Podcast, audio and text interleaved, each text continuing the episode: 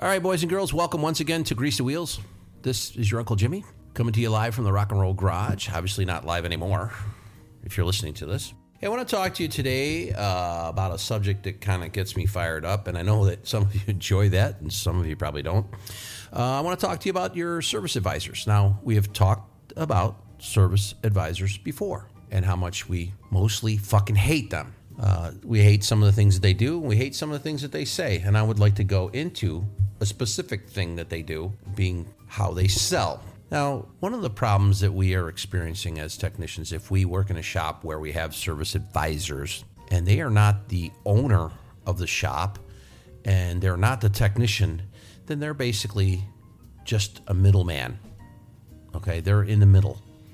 And it's not a great place to be, not for them.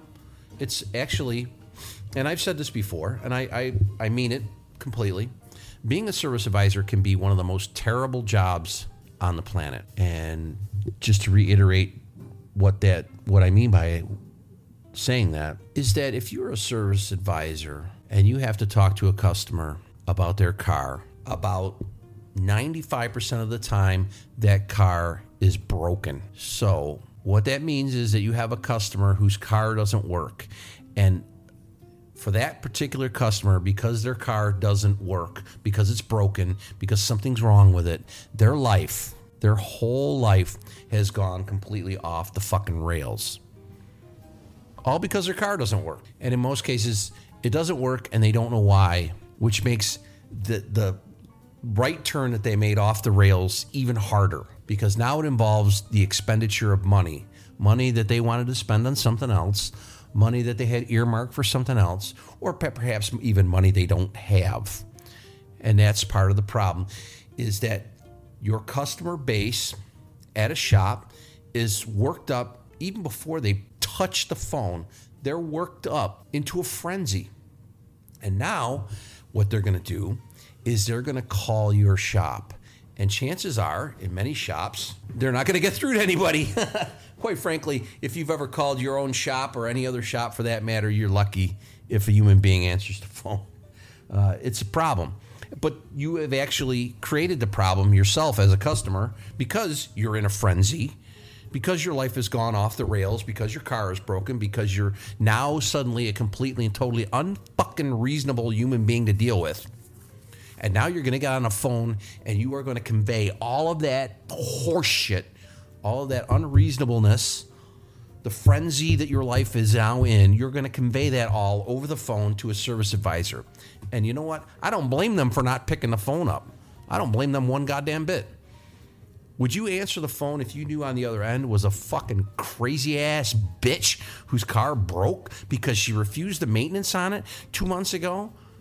And now she can't do this and she can't do that. And oh God, my life is just total shit now, as if it wasn't before. And now she has to take it out on somebody, and it's going to be the service advisor. Trust me, boys, if you're turning wrenches and you're thinking about becoming a service advisor, I, I don't think that there's really any way you can prepare yourself for the sheer amount of horse shit that comes over the phone when somebody with a broken fucking car calls them. You can't. Okay. So I give all service advisors major league kudos for putting up with that, even if it's just for one fucking day.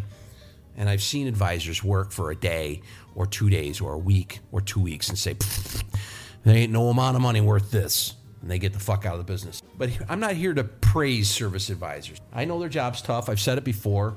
I've praised them before. I've, I've had many service advisors that I enjoy. I have many service advisors that I call friends, and that doesn't mean that they do the job great. It just means I like them. I've also talked about how I get irritated when they get treated like a, a, a fucking spoiled royal at Christmas time. That's that's annoying, but that's not what this is about.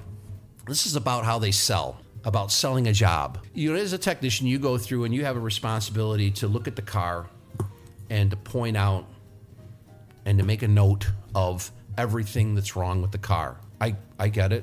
It's part of the job. You do it. We all do it. Uh, lots of us have a program in our computer where we log into the RO and it offers up uh, an NPI, a, a, maintenance inspection, and it's mandatory. You can't even get out of that RO until you do it And a lot of us, and I'll be frank with you, I do it sometimes, but rarely, honestly. Honestly, this is just God's honest truth. Rarely do I just fudge them. Rarely do I just go in and put down that everything was okay and that the tires were at seven millimeters and so were the brakes and the air, pressures were X, you know, and then complete and get the fuck out of it. I don't do that. I have done that. I do it rarely. I try to give everybody a honest assessment on what's wrong with their car. Uh, I can't speak for anybody else. Cannot. I think that some of the technicians I work with probably do it a little more often than I do. Uh, some of them don't. Whatever. Okay. Either way, what we're talking about here is what is done with that information. Okay. Let's say I get a car in and I'm doing an oil change on, and I look at it, the tires are bald, and the brakes are just about metal to metal, and I qu- quote that they need four tires in alignment, and I quote that they need pads and rotors on all four wheels, and boom, I send it off to parts. Parts looks it all up, gives them an estimate, lets them know if they have the parts, and then it goes to an advisor. And where I work now, I have a lot of advisors I like. They're all working pretty hard, at least they appear to be. We're busy, so there's always talking to people. They're always doing things, and then they have to uh, uh, do other things as well, such as call aftermarket warranty companies, which is a hell all unto its own, which I'm not going to go into here. And then also they have to uh, put people in loaner cars because we're a dealership, and that's one of the joys, one of the good things about working at a dealer is that there's loaner cars. So if it takes three or four days to get a car fixed for whatever reason, no one's really climbing up your ass too much because that customer's in a loaner, and quite frankly, they don't ever they don't give a fuck if they ever get their car back. That again is a whole nother podcast. No, what I'm talking about is when that service advisor gets your estimate for that particular car and it has four tires and alignment and four wheel brakes on it, and they don't sell it. There have been several times where I have actually gone up front to where the advisor is and said, Listen, I know you decline these tires, but there are honest to God cords sticking out. I would not recommend that this I don't even want to drive it over to the fucking car wash. That's how bad the tires are. They have neglected this vehicle to the point where it is now a thousand percent dangerous to operate in any manner whatsoever. And they'll look at me, and without blinking an eye, and this has happened so many fucking times that I just want to strangle them. Oh well, look, the guy's got an appointment tomorrow to get tires at you know name a shop in your area that does tires, or or he's going to buy them online, or it, there's always an excuse. To me, what has happened is that they have just not, they've decided not to sell those tires. They've decided not to sell those tires. That's what that is. And that they're just giving me some sort of bullshit excuse to get me to leave them alone. Okay. I feel that that's true 100% of the time. I really do. Because if somebody's got tires that are that fucking bad, I feel like they don't even know. They don't know they're bad. Nobody drives around on really, really bad tires and knows it. I mean, maybe they can't afford them, but they still got to do something. They got to do something. Maybe they they go, oh, I, I just need two, or can I get just one replaced, or you know, maybe maybe there's just one tire that's bad. It happens. It happens. Maybe they have to pick them off one at a time because they can't afford it. Uh, quite frankly, with the brand that I work for, uh, if a customer says they can't afford it, they're full of shit. Okay, because the people who own the cars for the brand that I work on are the ones who have all of the money. They have it all. And the reason they have it all is because they never buy anything. They need to fork over. Quite frankly, with the premium European brand that I work for, if somebody says, I don't have the money, I just say, look them dead in the eye and say, that's total fucking bullshit. Then you own the wrong kind of car. I'm going to take you over to the Chevy dealership and I'm going to drop you off. And we're going to put you into a nice little Cruze or a Volt or maybe a Colorado or some fucking other little car that costs half the price of the one that you got now. Okay. If you can't maintain it, you can't pay for it, you have the wrong car. Your tires are bald. I don't even want to let you have it. I should make you tow it out of here so that I don't have any liability about what that car is going to do in the next five minutes whatsoever. But that's not happening. That's not happening. My service advisor just doesn't want to sell doesn't want to sell stuff sometimes. They just go, "Oh, well the guy doesn't have any money."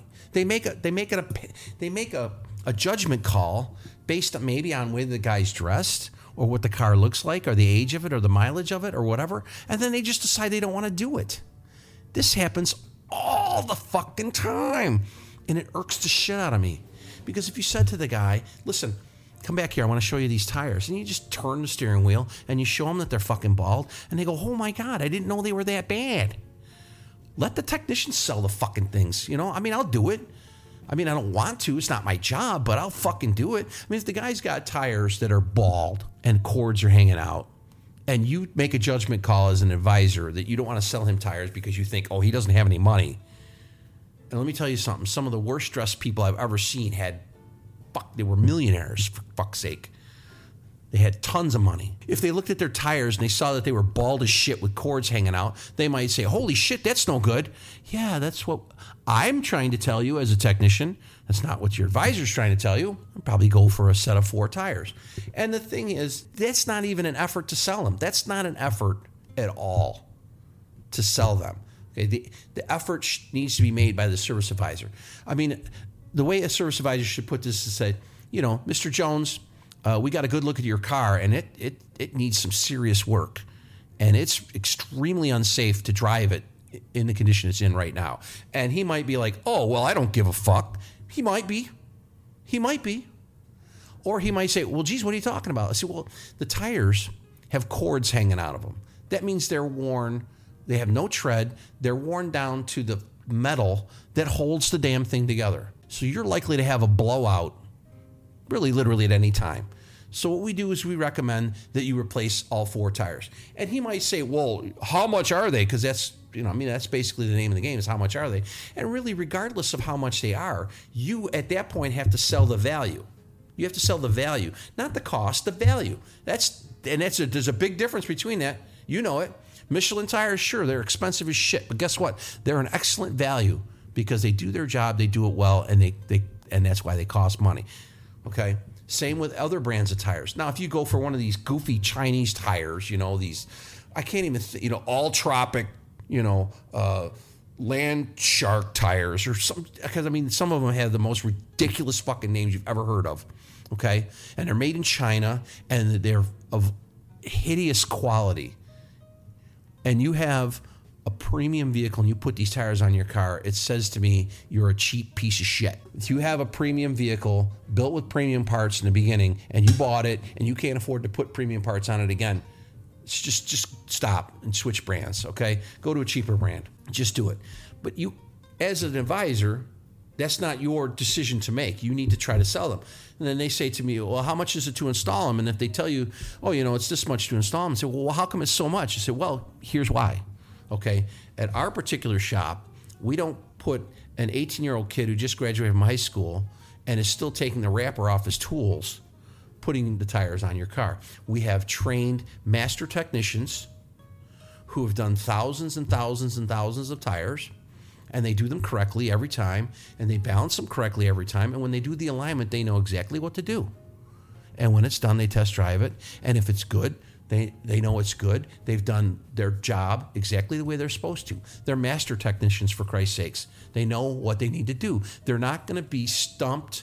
They're not going to do anything wrong. You, you, you got to sell the value of what a trained technician can do for you instead of maybe some of these uh, tire stores where they have the, uh, you know, they have the part time kid who uh, a week earlier was mowing lawns for a living or make to make money. Anyway you know you just the, the level of skill and experience is what you're paying for. So you don't have to worry did they tighten up my lug nuts? And then find out five minutes later that oh no they didn't tighten up because there it goes while i sit here. It's less likely to happen if you have a trained master technician working on your car. It's less likely to happen. I'm sure i'm sure in the past it's happened. I mean things happen but in that particular case the odds are greatly reduced if you have a trained, experienced professional mechanic. So you need to sell the value. And they don't do that. Same with alignments. Oh, I can get an alignment for 50 bucks down the road. Well, alignment is an alignment is, in most cases anyway, pure labor. So you have to decide if they can do an alignment down the road for 50 bucks, I'd say then go there. And then when it's all fucked up, you can bring it back here and we'll fix it. If somebody says, you know, 150 bucks for an alignment is too much, you say, I'll tell you what, you buy all four tires, I'll give you an alignment for $100. It'll be done by a professional, trained, certified master technician for the brand that that you're at. I'd be like, fuck, that's a great deal. I'd do that. you know, to have my shit set up right. But that's me. Okay. I work on my own shit, so I never have to get in that scenario. I have listened because we have this is and this is ridiculous. I, I can't believe that they actually have this, but uh, we have a program at work, and I don't want to. I'm not a salesman for them, so I'm not going to tell you who it is.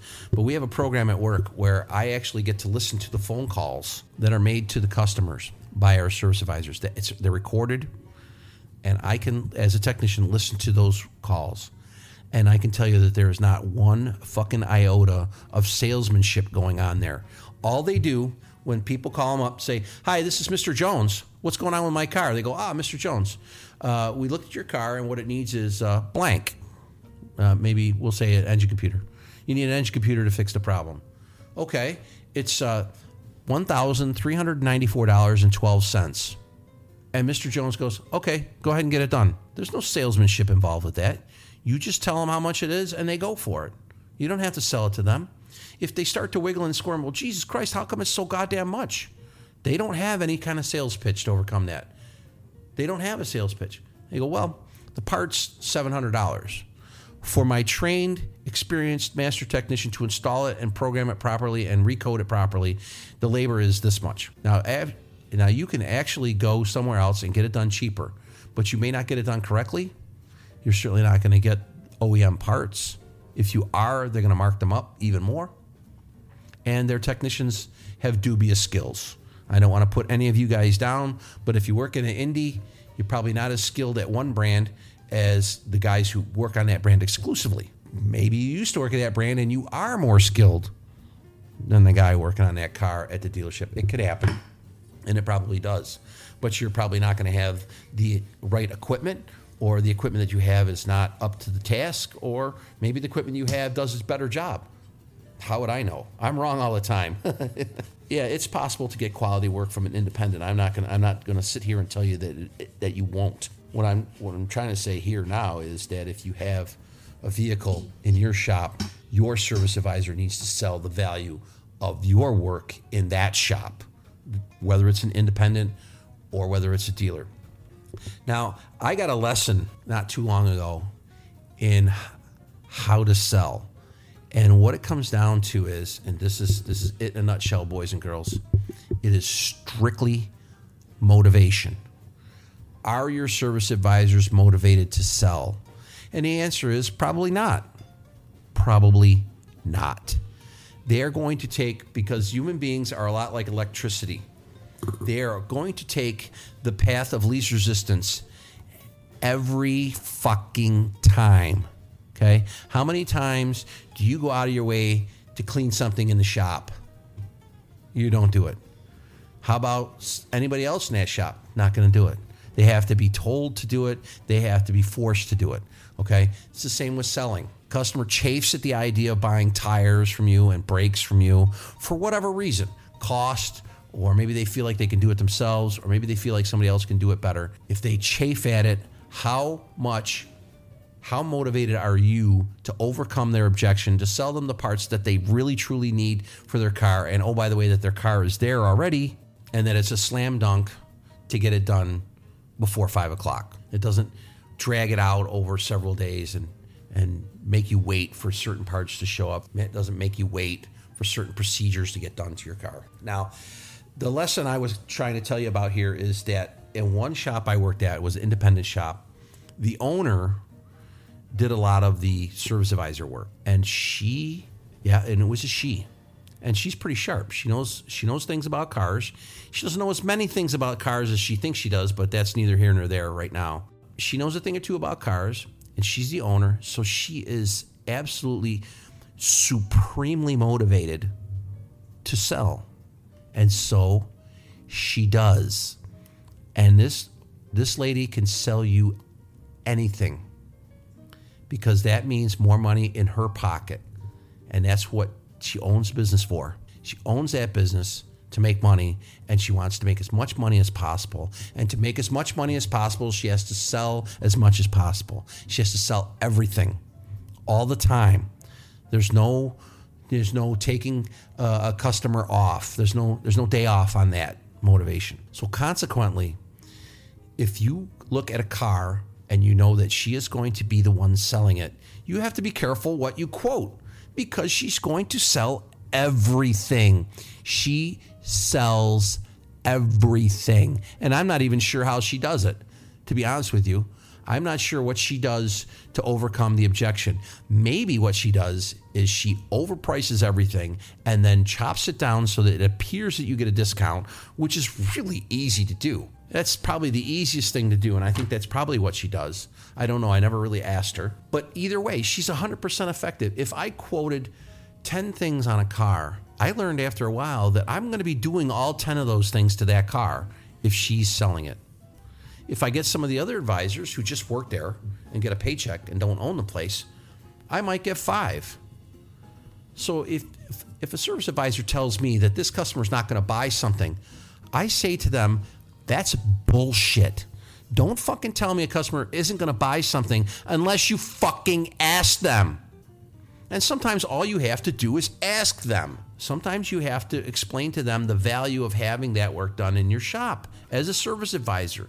You and I know how to do fucking tires. For Christ's sakes, anybody listening to this that is a technician who has tools in his shop and has a tire machine knows how to do tires and probably has a balancer, even if it's a fucking bubble balancer, you know how to balance them for Christ's sakes. Your advisor needs to sell that value. They need to say, listen, these guys know what they're doing. They get the job done right every time. I trust them. And I think that you should trust them too. And you should trust me because when you come to get your car and you drive it off, you're going to go, holy shit, this thing rides like new again. It steers correctly where it didn't before. The brakes work like they didn't before. Everything is better. It is better. Just like the advisor said, it's going to be a lot better. It's going to be great. And I can drive away with a confident feeling in my heart and in my mind that everything is done correctly because these guys are trained professionals. They're certified, they're master technicians. They have done right by me, they have done the job correctly. And does that sound like a sales pitch? Fuck yeah, it does. Fuck yeah. And you know what? You know what helps? And and really, literally, almost nobody does this. Uh, manufacturers do this, but the uh, dealership system, the people in the dealership hate this. But they go back and they call people, say, you know, you were just in so and so's dealership. How was everything? And sometimes they take the time to tell them, well, you know, they, they, they said I needed tires and brakes. And when they changed, and I said, go ahead and change them. And they changed them, and, and it runs and rides and stops way better. So I appreciate what they did for me. Yeah, that's not likely to happen, actually. What's likely to happen is they're likely to say, well, they sold me tires and brakes and they overcharged me, but they did a good job putting them on. So, and that's the best you can usually hope for because a lot of times they'll say, ah, yeah, they sold me tires. They cost too fucking much. They did an alignment. They didn't do it right. And the brakes, eh, they work a little better than before. But for the most part, I paid too much. Or I didn't like the bagels. Or, you know, I mean, with customer reviews, it's a crapshoot anyway. I mean, everything can go perfectly. And when they leave the parking lot, they hit a pothole and they spill their coffee on their lap. And guess what? Suddenly that repair has pissed them off. Suddenly, the review that you're going to get from that customer is not going to be good. Whereas before they hit that bump and spilled their coffee, the review was probably going to be, eh, okay. It was going to be good.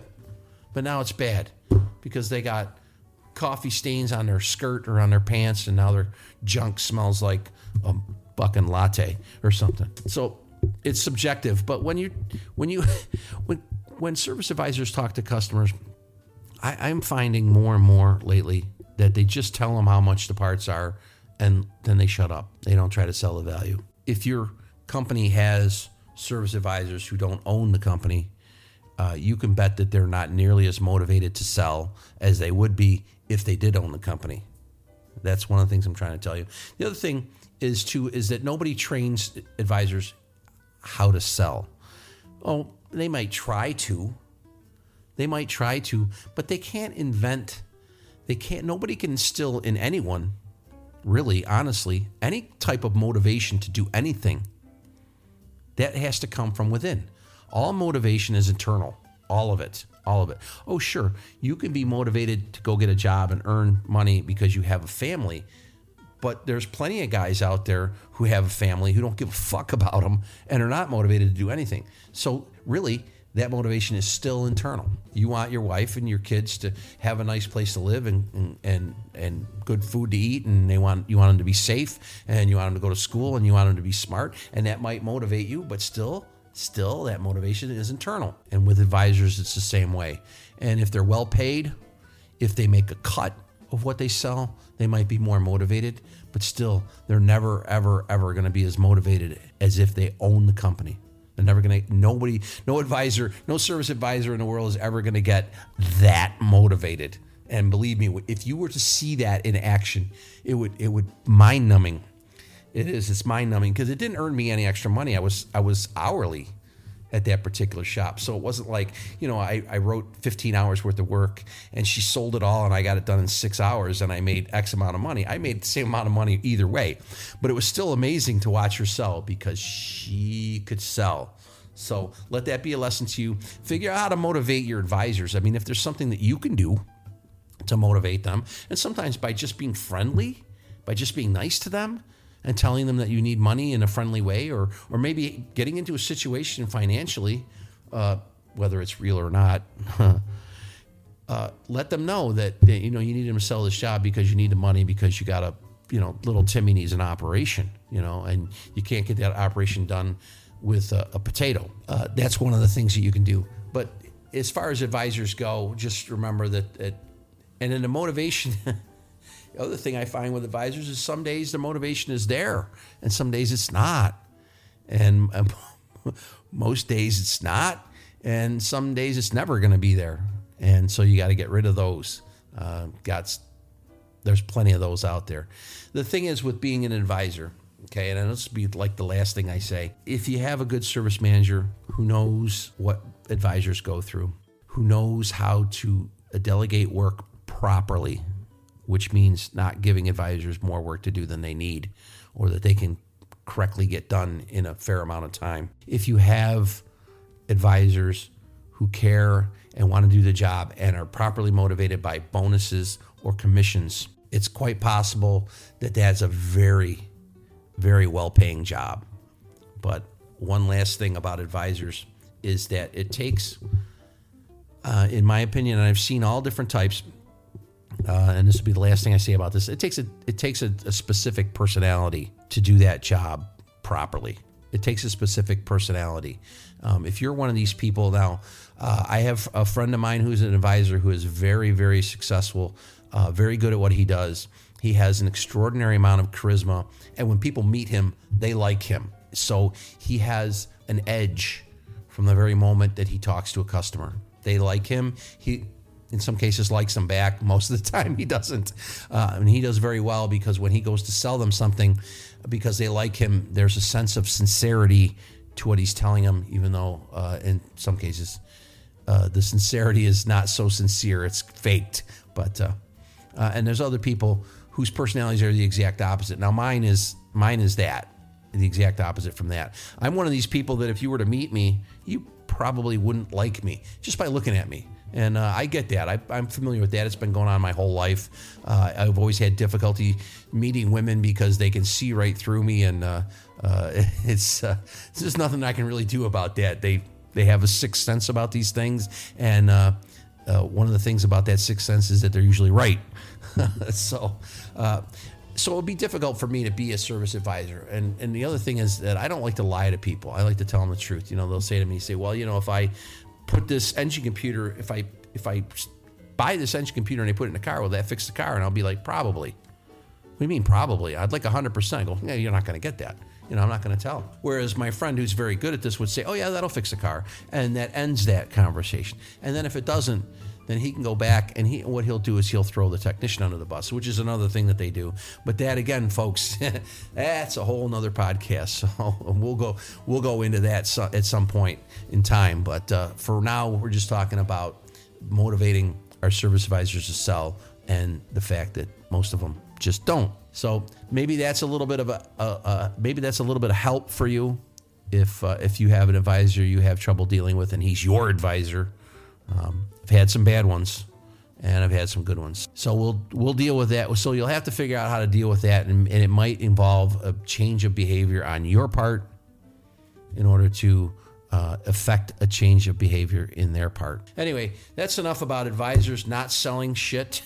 um, if you have some methods or maybe some techniques that will enhance the sale of a repair by your service advisor, let me know what they are. I'd, lo- I'd love to have some insight into this. I really don't have any as it is now. It, it can always be better. Anyway, that's enough about advisors for today, folks. Uh, figure out how to deal with them, figure out how to motivate them, and uh, I'm going to get out of here and motivate myself to do something different today. This is your Uncle Jimmy signing off saying, see ya.